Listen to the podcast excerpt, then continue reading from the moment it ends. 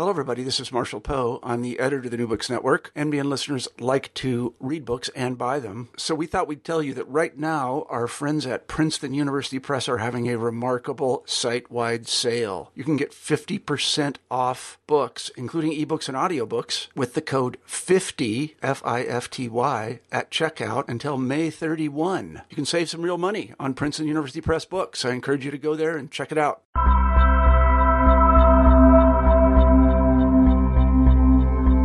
Hello and welcome to New Books and Religion. I'm your co-host, Hilary Kaell.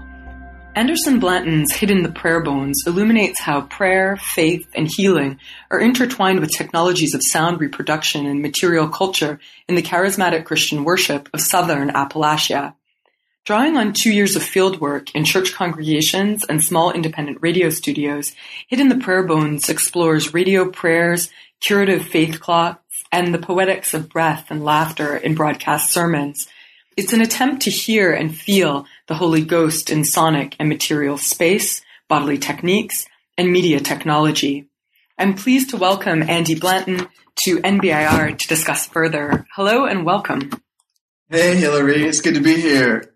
So we're going to start off with a general kind of question to get us rolling. What drew you to the study of materiality and religion and how did you decide to uh, pursue this field site in Appalachia in particular?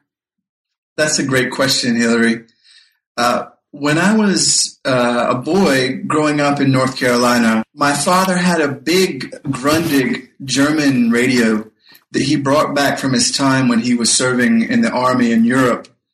It was one of those big radios where, you know, it had the almost lava lamp like lights where you could hit these big ivory keys, plastic ivory looking keys. And as the tubes in the radio would heat up, I mean, this thing was about the size of a, you know, a, a trunk or a chest.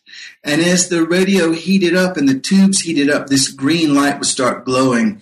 And I remember as a boy listening to these charismatic uh, sermons, the kind of chanted uh, and enthusiastic worship services over the, the AM and FM dial when I was little. Uh, and I've, I've always been fascinated with this. Um, and as a graduate student interested in religion and media and the kind of material turn in the humanities and social sciences and and also the kind of uh, burgeoning literature in the anthropology of religion. This I thought was a really uh, was a really exciting and important project to pursue as a graduate student. So it kind of brought in uh, elements from my upbringing in the American South, but also certain uh, theoretical uh, formations in religious studies and anthropology at the time of my uh, graduate studies.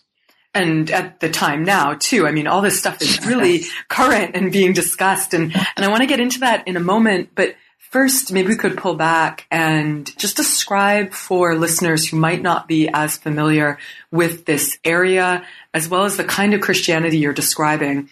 What is Pentecostalism and what kinds of churches and ministries are we talking about in the region you, where you worked? The majority of the congregations I work with for the hitting the prayer bones were uh, charismatic Christian, uh, Pentecostal, and holiness congregations uh, in Virginia, West Virginia, and North Carolina. And these congregations stem from a religious movement called the Holiness Tradition, and also a little bit later, uh, Pentecostalism, which was emerging in the early 1900s, uh, a brand of Christianity that was really focused on a kind of infilling of the power of the Holy Ghost, a kind of filling of the subject with the capacity to speak in unknown tongues or totally foreign tongues, the capacity to uh, to heal, a kind of very enthusiastic religious experience, which stressed the personal, individual experience, the individual kind of sensation of uh, spiritual power would be one, one kind of basic way to characterize some of these movements. So the churches and ministries that you were working in, are these affiliated with larger institutional structures? Are these independent? Mm-hmm. Um, are they small, big? I mean, what are the places where you were? the mo- most of the radio stations and the congregations were what they call independent. So although they're certainly drawing with uh, uh, a long history of more established churches, they don't claim any official allegiance to, say, the Assemblies of God, which is one of the larger Pentecostal denominations. They're independent and they claim if the if the Holy Ghost is there, then then they want to participate. So there's almost a kind of uh, really self-conscious distrust of uh, certain denominational uh, orientations or organizations, and they're they're much more preoccupied with what they're they're calling the kind of uh, immediate infilling of the Holy Ghost in the worship service. So, for by and large, the congregations I was working with in the live studio of the radio station, and also in these small churches where were what we're calling independent. So, the independent holiness churches or independent Bible Church of God. So, there's loose historical affiliations, but then on the ground, they they want to kind of distance themselves from from certain institutional affiliations. Throughout, you give us this really wonderful sense of the the language and as much as possible in a written work what it actually sounds like in these radio broadcasts. And one couple you worked with closely was Brother Aldi and Sister Dorothy Allen from the Memorial, sorry, the Jackson Memorial Hour broadcast. Mm-hmm. You have a, you have a lot of of their broadcasts, their sermons, their words. Can you tell us a bit about them and how did that relationship develop? Yeah, uh, brother and sister Allen, I, I, dedicated the book to them because they, they learned me on the bread. and that's a, a colloquial colloquial phrase uh, in the American South. To be learned on something means to be educated on it. Um, I, I, really owe them a lot to the study because they they offered me all kinds of recordings. They they brought me into the radio station. They introduced me to their friends. Um, so the the ethnography really subsists upon all of their both their rich poetic capacities within the church, but also that they were my liaisons into this broader community. Sister Dorothy's father was preaching on the radio uh, since the, the early 60s. He had a program called the Little Mountain Preacher. So, uh, you know, they were already in a very long history of charismatic and Pentecostal preaching mediated over the radio.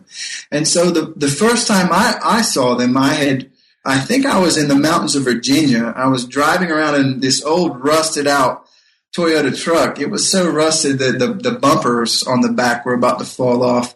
And I went, I would go up on the weekends to sort of a high vantage points so I could pick this stuff up in my truck radio.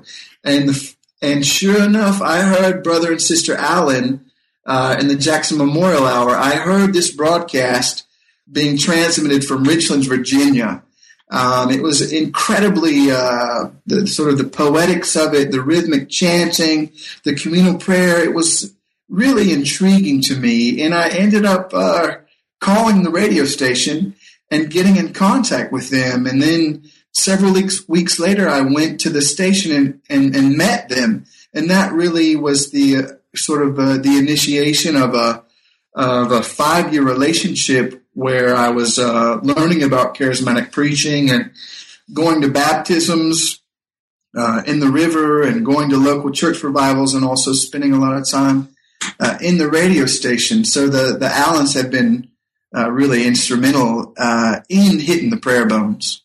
Her, right, Sister Dorothy's father was, was it George Jackson? Exactly, George. So I'm guessing the Jackson Memorial Hour is named after him it, it was it was named after him. I, I believe he passed away probably maybe 15 or 20 years ago uh, now. Um, but he was really the inspiration for both Dorothy and Brother Allen. Actually, Brother Aldi was converted listening to his preaching.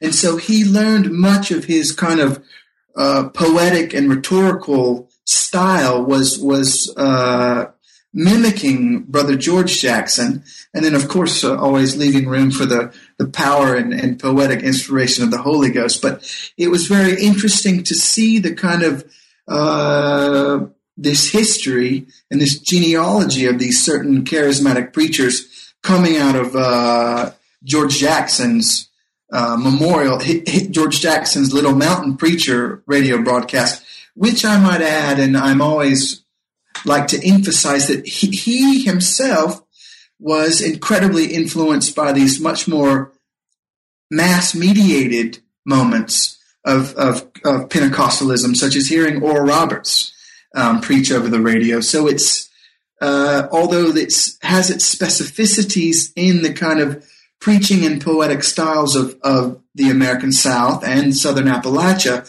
I'm always uh, interested in the ways in which these poetic forms are being enlivened and sustained by much broader kind of national and international Pentecostal movements.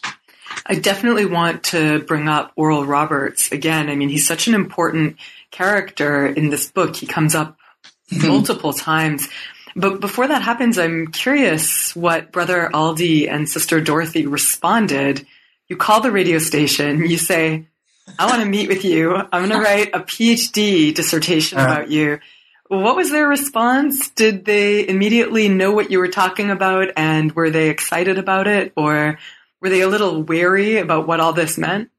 Yeah, you know, it's Hilary, it's such an interesting question about doing field work within the charismatic community. And I think many scholars interested in, in sort of charismatic or field work in Christian communities always come up against this. But for me, uh, even though I would always, you know, do my ethical obligation to say, you know, this is this is what I'm doing. These are my intentions.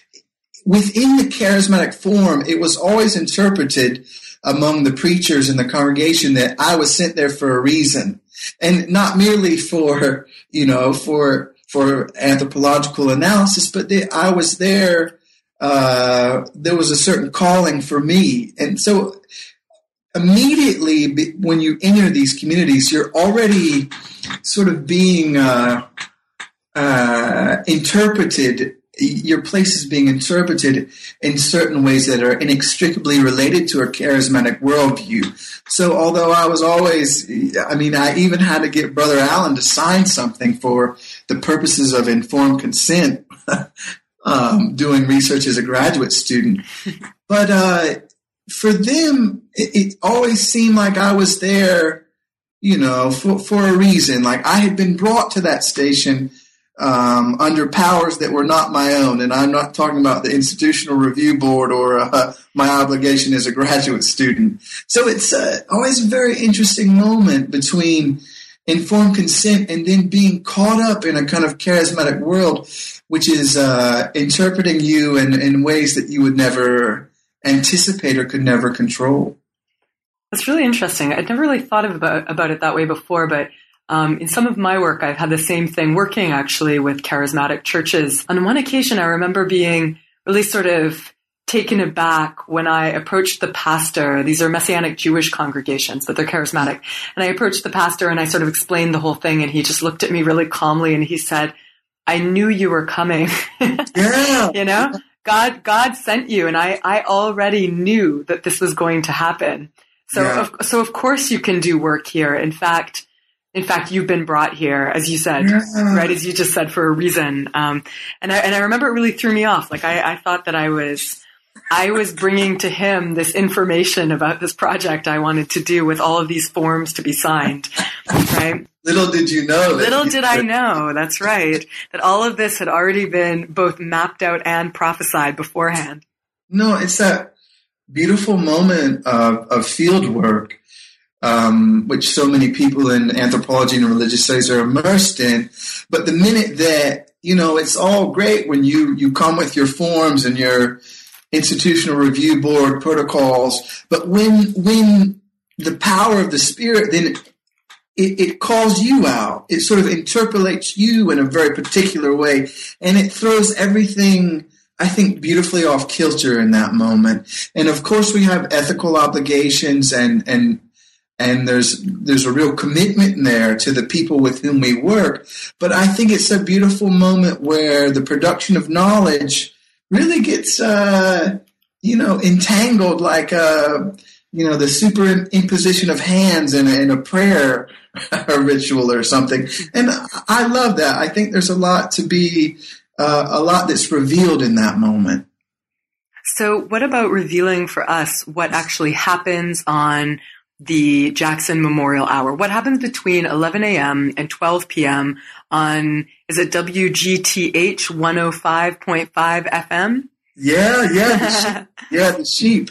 Yeah, and the sheep. They have uh, AM and FM broadcast, and for our listeners, it's also possible now to hear um, brother and sister Allen and many of the preachers, um, both male and female, whom I write about uh, and hitting the prayer bones. You can hear them streaming live uh, on the internet now, and so it's a really rich space to hear these kind of uh, poetic forms and these different performances of charismatic prayer. So you can, you can, you know, it, it's Southern Appalachia, but it's also high tech, you know. um, so, what does a typical prayer hour or broadcast hour look like? So, uh, the typical hour it usually comes on with music. So, as soon as that, you know, pale incandescent bulb in the porcelain housing in a very kind of uh, rustic live studio, the minute that comes on, the the members of the Jackson Memorial Hour they're already playing guitar and singing a song. However, congreg- however many congregation members are there, at least five or six people are singing. There's a guitar playing, and whoever else has shown up in this kind of uh, improvisatory studio space to play. So um, w- right when they come on air, there, there's music playing, and so after several minutes of music, they they will welcome the listening audience out in out in this kind of nebulous radio land. They welcome them to the Jackson Memorial Hour, and then they begin to usually read the announcements, what's happening in the local community, baptisms, revivals, and then they read what they call the prayer request. So people within within the local churches and within the the, the studio itself have different kinds of needs which they will articulate to the listening audience in order to pray. So uh, already, you know, prayer and divine communication becomes interestingly wrapped up with these uh, modern telecommunications media. So after the after the kind of prayer request, they'll they'll usually go into another song, and the liturgical form will then uh, usually move into uh, maybe a testimony or two where members of the in studio congregation will talk about the ways in which the Spirit has moved in their life in that week, or certain prayers that have been answered, uh, certain ways in which uh, the everyday immediacies of their life have been changed or organized somehow by the Holy Ghost. And then we get into the preaching. Uh, but then uh, one thing I stress and Hitting the Prayer Bones is the way in which this liturgical structure uh, can often be interrupted by a certain uh, spontaneous or improvised moment where someone feels really compelled to intervene on the normal structure or someone begins to be really possessed and infilled by the Holy Ghost and begins to speak in tongues, which is a uh, known in, in sort of the academic circles as glossolalia, which is a, a, a being infilled or possessed by the Holy Ghost, which would allow you a certain capacity of language, either a foreign language or totally unintelligible language, at least for uh, the normal human ear. And so, uh, one thing I like, I explore in the manuscript are the ways in which the, we have a liturgical form, but how the liturgical form can be interrupted or punctuated by these kind of uh, improvised moments, uh, which I'm very interested in.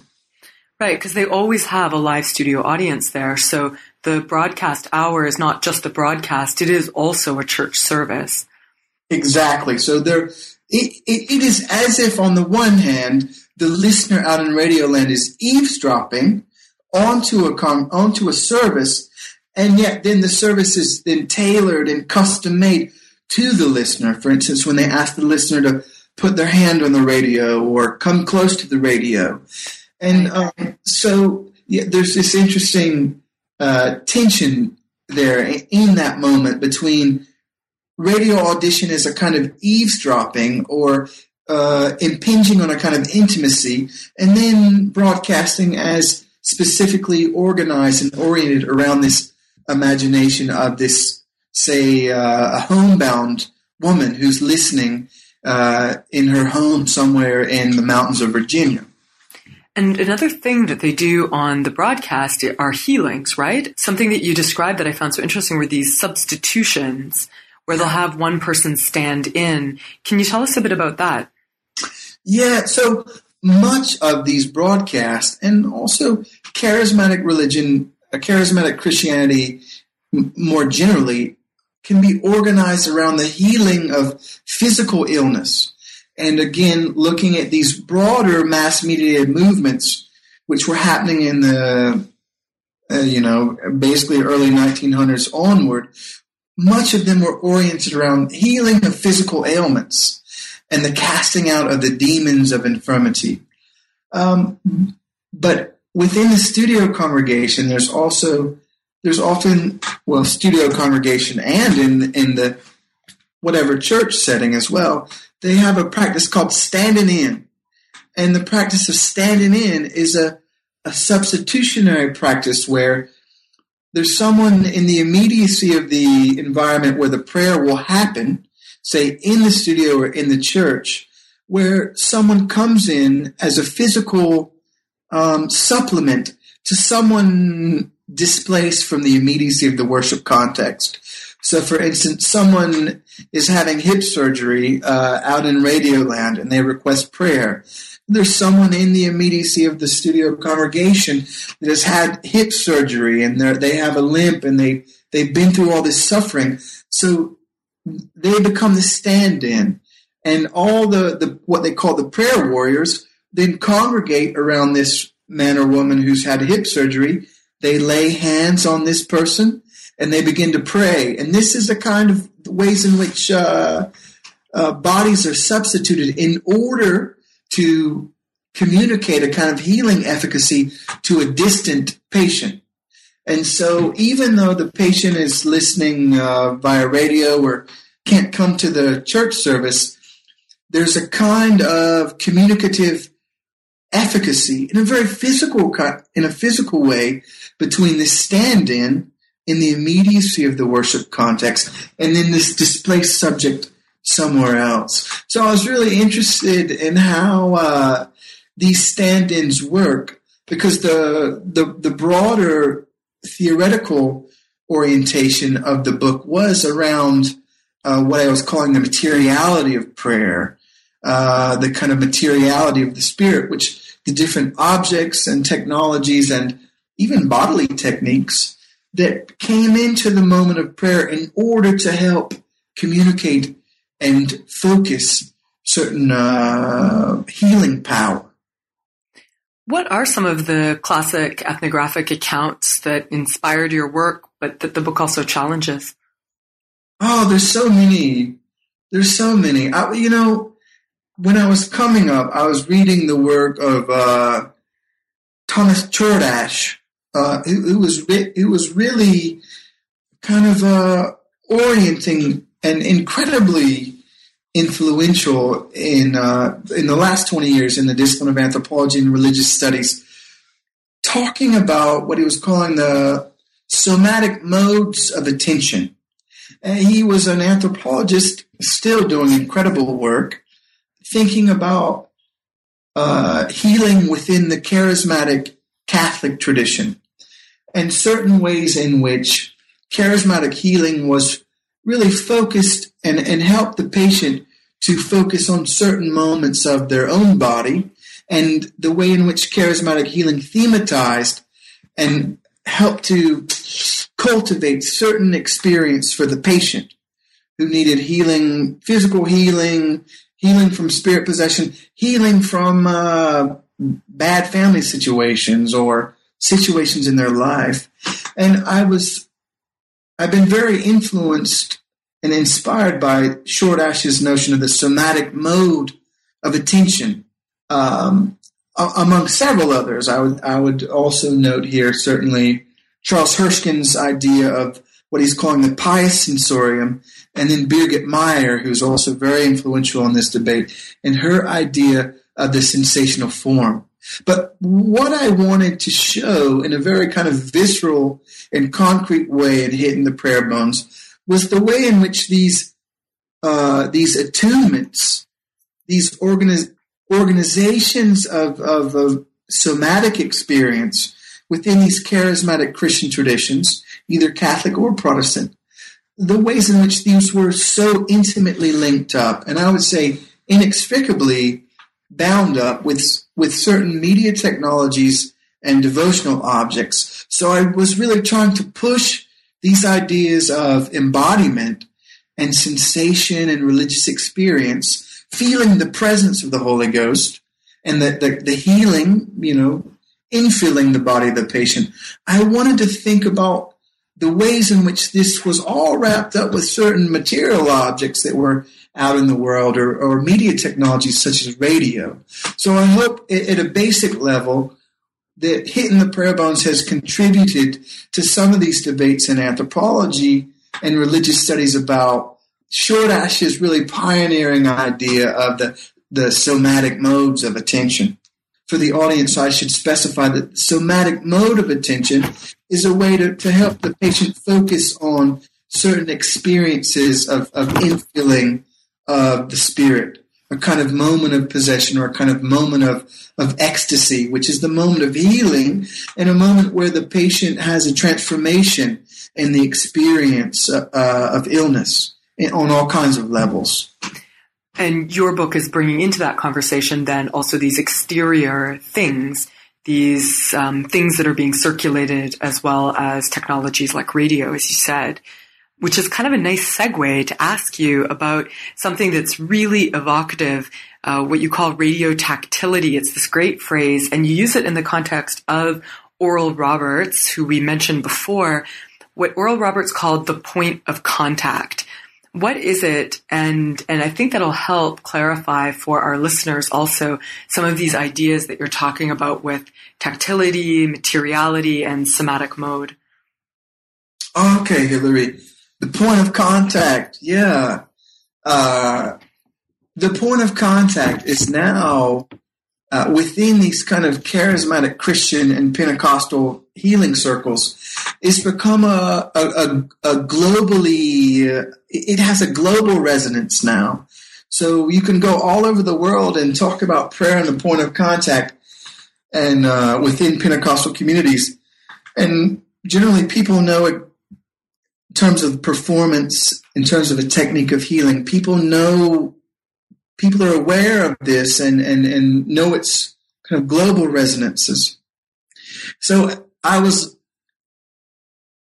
you know, within the space of these uh, charismatic congregations in Appalachia, and I kept hearing people say, and I, I want you, you know, brother so and so, sister so and so out there in radio land to put your hand on the radio as a point of contact. I kept hearing this uh, as a graduate student, and the, uh, I was intrigued with it, of course, for someone interested in, in media technology. And the more I looked into it, the more I realized that this kind of the specificities of this practice in in the American South was part of a, a much larger mass mediated history of Pentecostalism.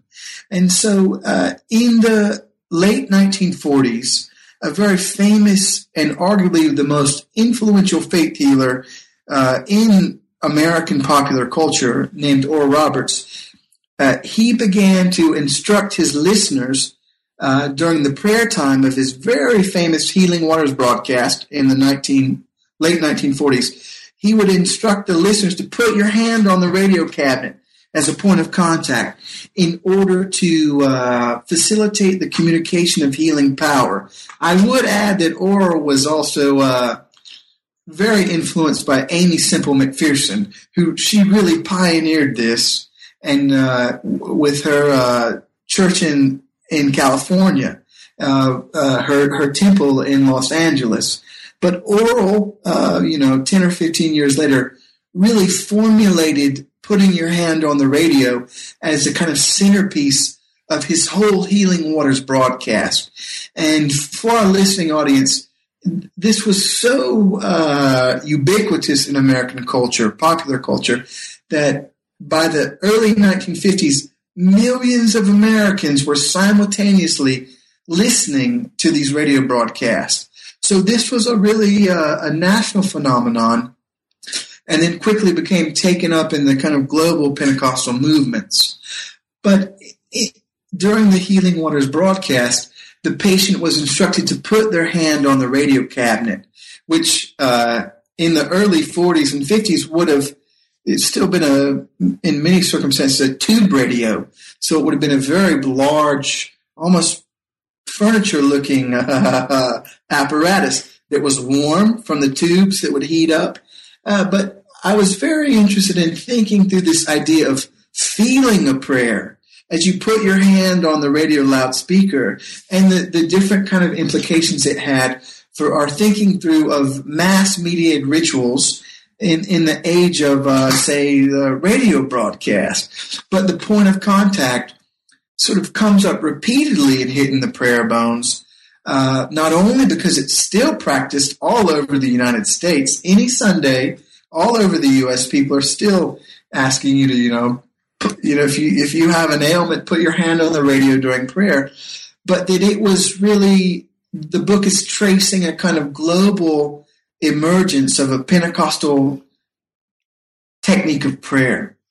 Um, and, and so, yeah, much of it is structured around the point of contact, which is interesting because it's neither within the subject. We can't, the point of contact isn't about merely the kind of uh, somatic experience of a person. And it's not just about the resonance of a radio, but the kind of uh, strange and really unanticipated uh, commingling of the, the subject and the object. So another Oral Roberts innovation that still resonates in charismatic Appalachian churches and maybe more widely as well is the prayer cloth. What are those and how are they dispersed? How do they become more than mere material? So the, the prayer cloth has a long history in Christianity. And in the book of Acts, uh, there's a, a, passage where uh, supposedly the apostle Paul is, he, he's, you know, he's really working hard trying to, I guess at that point he was making tents. And supposedly he, he was sweating all over. I'm giving you the kind of charismatic pastor version. sweating on the sweating on these. The the the uh, the Greek term is sudarium, which means sweat cloth. But supposedly someone took this sweat cloth while the you know the apostle Paul, I guess he wasn't looking, and they took these this sudarium, the sweat cloth, and uh, began to circulate it in the community, and it had a kind of healing efficacy or force. And so this passage was uh, really literally interpreted by um, many in the these emerging charismatic communities and Pentecostal communities in early 1900 and they began circulating handkerchiefs or small snippets of fabric that had been prayed upon and anointed, often anointed with oil. They began circulating these through exchanges of hand with person to person interactions and also through the postal system in order to uh, facilitate healing at a distance. The same phenomenon we see with the point of contact, but in a certain uh, pre-radio moment. Uh, they began circulating these widely. I, I've really tried to emphasize how important these little small snippets snippets of fabric have been for the replication and uh, really expansion of these massive charismatic and Pentecostal communities. So uh, someone would, you know, let's say someone in Kansas uh, in 1920 would, would realize that their niece in New York City needed healing or had a had a, a problem. So someone, the lady and grandma in Kansas would lay hands on a piece of fabric, pray on it, and then send it through the mail.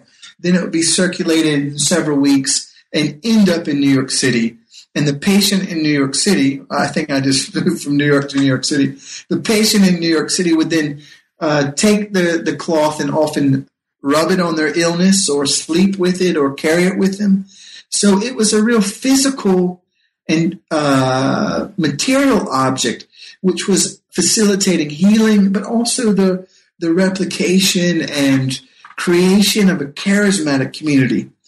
Uh, so I've written a lot about this, both the, the history, say Oral Roberts circulated millions of these things. They're still circulating them. It's all it's still a very important way in which the charismatic community is replicating itself. But also, I would add that if you trace this history out, it became more and more, uh, especially since the late 40s, the prayer cloth and its circulation, this fabric object, became more and more associated with uh, also this gesture of uh, money um, and the, the circulation of money. So uh, now with the prosperity gospel and things, the the you know the green uh, prosperity handkerchief in this thing becomes more and more uh, wrapped up in these circulations of, of miraculous financial accumulation and money in, in, in our contemporary circumstances. So, uh, one part of Hitting the Prayer Bones looks at uh, the history and contemporary circulation of these small, uh, anointed and sacred pieces of, of, of fabric. I kind of love the image actually of Oral Roberts' wife, right?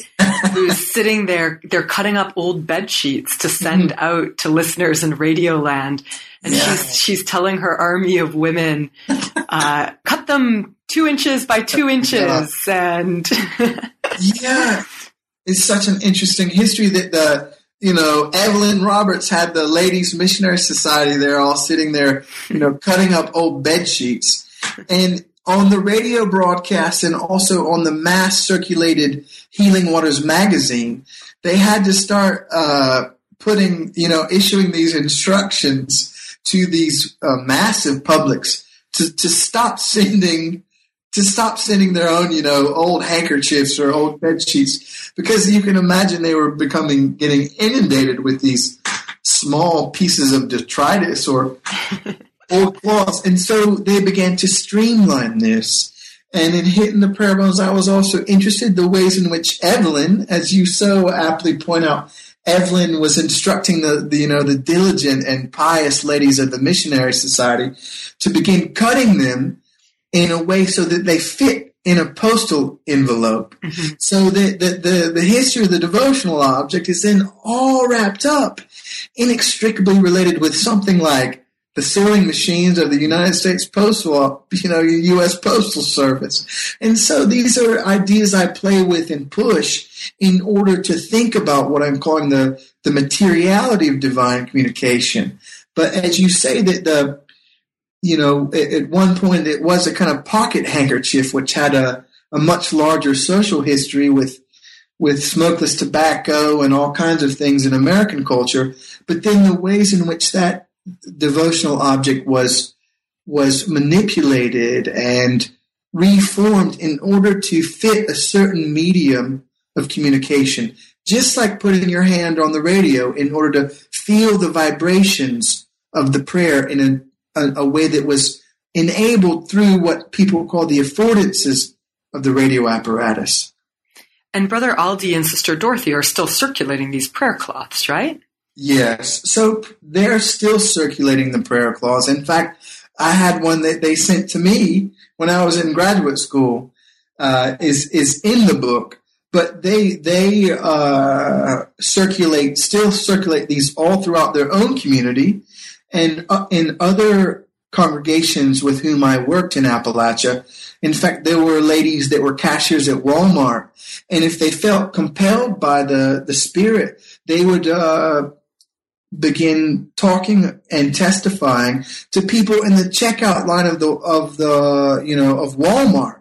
The checkout ladies would begin distributing prayer cloths there, and I I love this moment because all of a sudden these kind of uh, international networks of commodification and labor practices they're all on the ground level being then negotiated by this these ladies from an independent holiness church uh, distributing the prayer cloths at Walmart. So you can tell the executives to to watch that on their security cameras. That's fantastic. As long as no one goes into the Walmart bedding section and just starts cutting exactly. up the bed sheets, that's when that's when they send out the security. or anointing the bed sheets with oil. we can only hope. So I really liked. There's this short bit that I liked a lot about the Holy Ghost bumps. This is getting us back to literal techniques of the body. What are they? Yeah, the Holy Ghost chills. Chills, uh, right. Yeah, the chills, the Holy Ghost bumps. Uh, the chill bumps, you know, goosebumps. Uh, I think in Germany, where, where I'm, I'm speaking to you from, they would call it the, the goose flesh, if I'm not mistaken. Freud, you know, Freud and all these kind of classic psychoanalysts always have these ideas about the uncanny. And this moment where you experience a kind of excess that would then precipitate, you know, the creeps or the goosebumps. But I really was really intrigued by this moment in in these kind of charismatic forms of testimony because uh, it really troubles the whole distinction between agency um, subjective experience, certain religious capacities, because it is as if the skin itself is registering a presence which the, the subject is not quite aware of.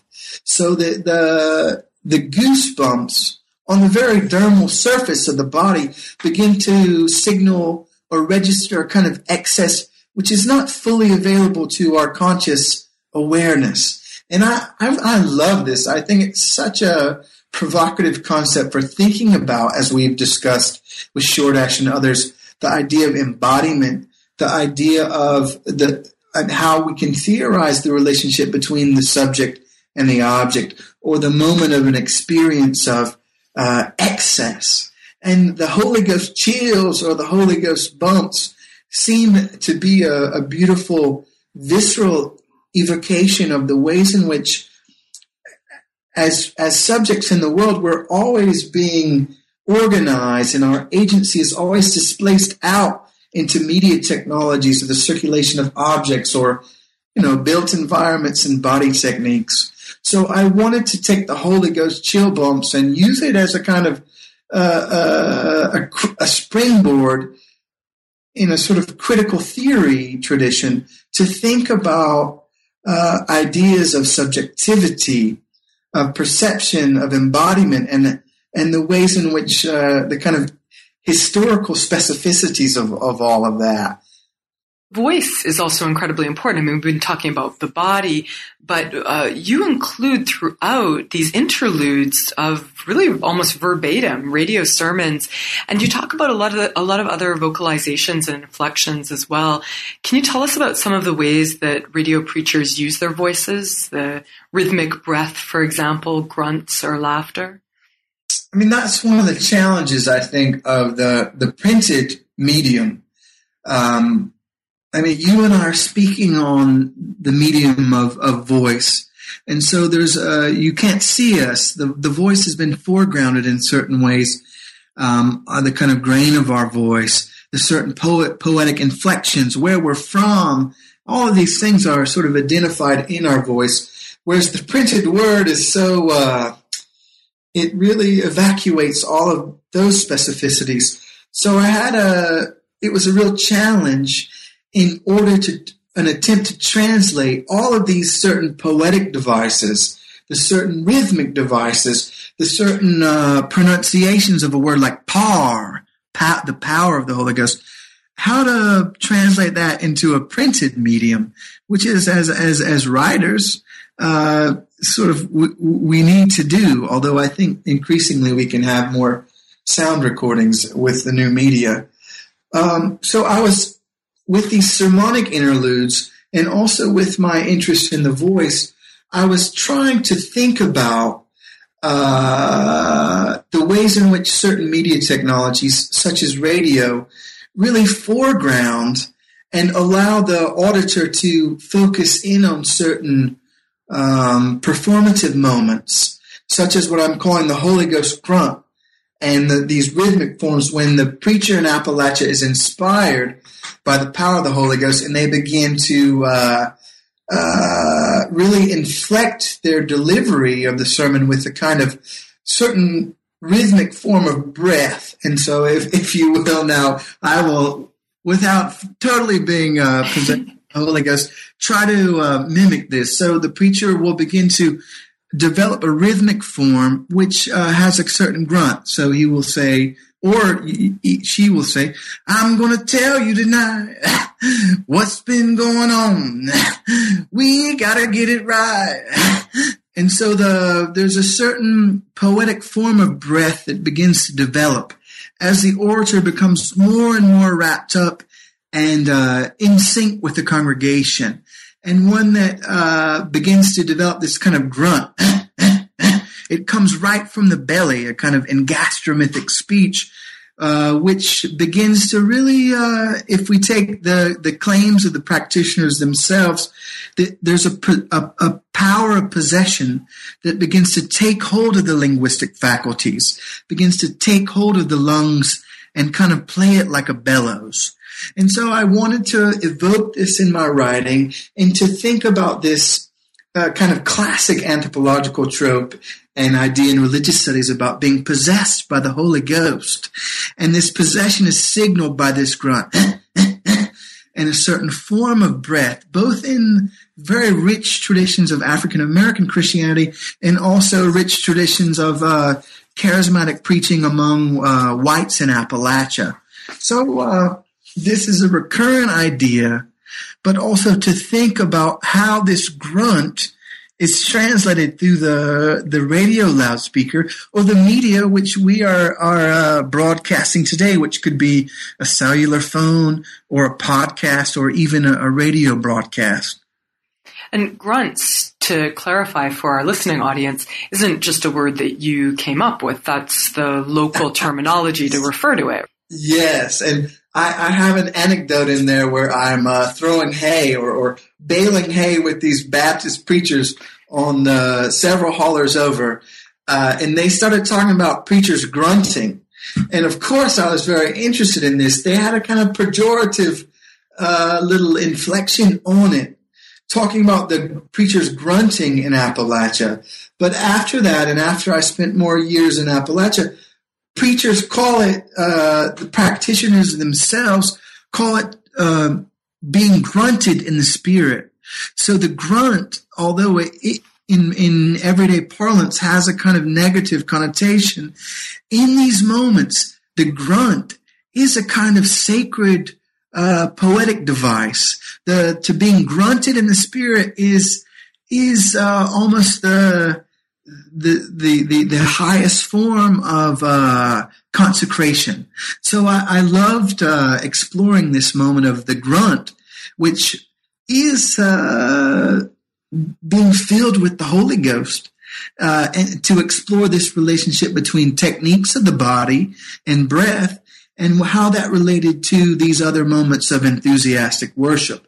But certainly, as, as you point out, uh, the grunt is actually a, a, a sacred term. And now you've also explained something else, which is that anecdote that you tell about being with the Baptist preachers in the book. I wasn't sure if you were talking about literal hay.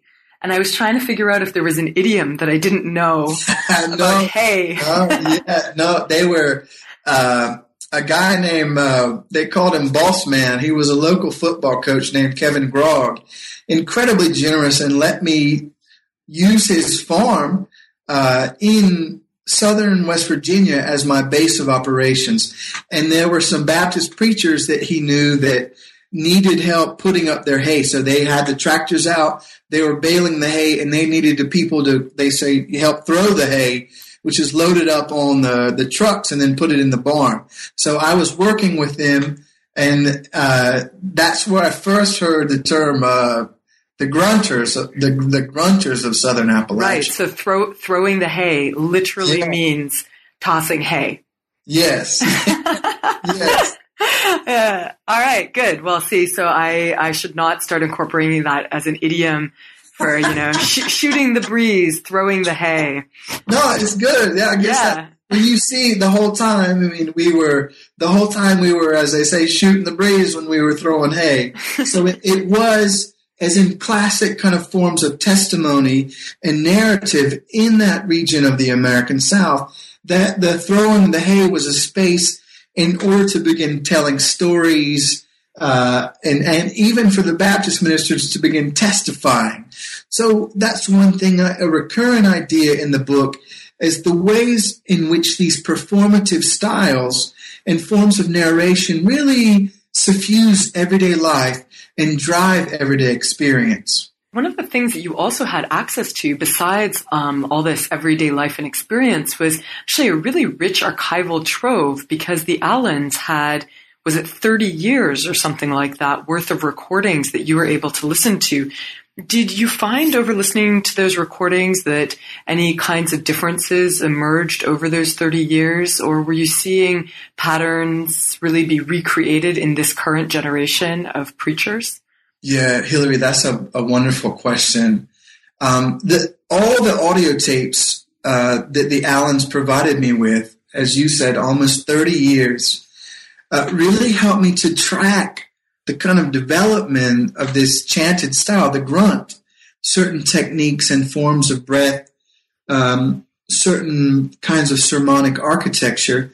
And I, I, think the most revealing thing for me was to hear the recordings of Brother George Jackson and his, his own grunting uh, and sermonic style, but then to hear how Brother Brother Oldie, as a young convert, began to uh, and a, as a young initiate into this form of chanted preaching, began to kind of test the boundaries, began to to to learn this form, uh, and in that way, it was incredibly uh, an incredibly rich archive to think about how a young pastor develops over time this poetic capacity um, and, and, how his, his breath and a certain technique of breathing in this very uh, kind of profoundly pious technique of body, how it developed over f- for brother for brother Allen a twenty year period, um, and again,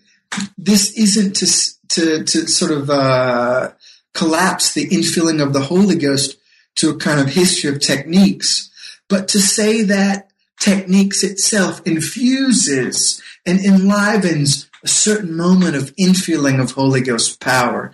And I really, I really try to to uh, to think about this and explore this uh, in the chapter of hitting the prayer bones called preaching or the, the anointed poetics of breath. But, but as you say, this 30 year archive really helped me to see, uh, at least in terms of this, the development of the single pastor, how his technique of breath changed and developed over the years. So, as we've said a number of times, the Allens are really central, and you even dedicated the book to them. Have they read it? Have you shared it with them? Yes. You know, Hilary, my first advanced copy um, was sent from the University of North Carolina Press in Chapel Hill. They sent it here to Germany, and I, I ended up going back for a conference that I met you. I met you at the conference at Duke University. And no, no, you're you're you're telling people too much of the backstory. We have to oh, act like we we don't know each other. This is a purely professional situation here. yeah, you can okay, you can edit that, but it is.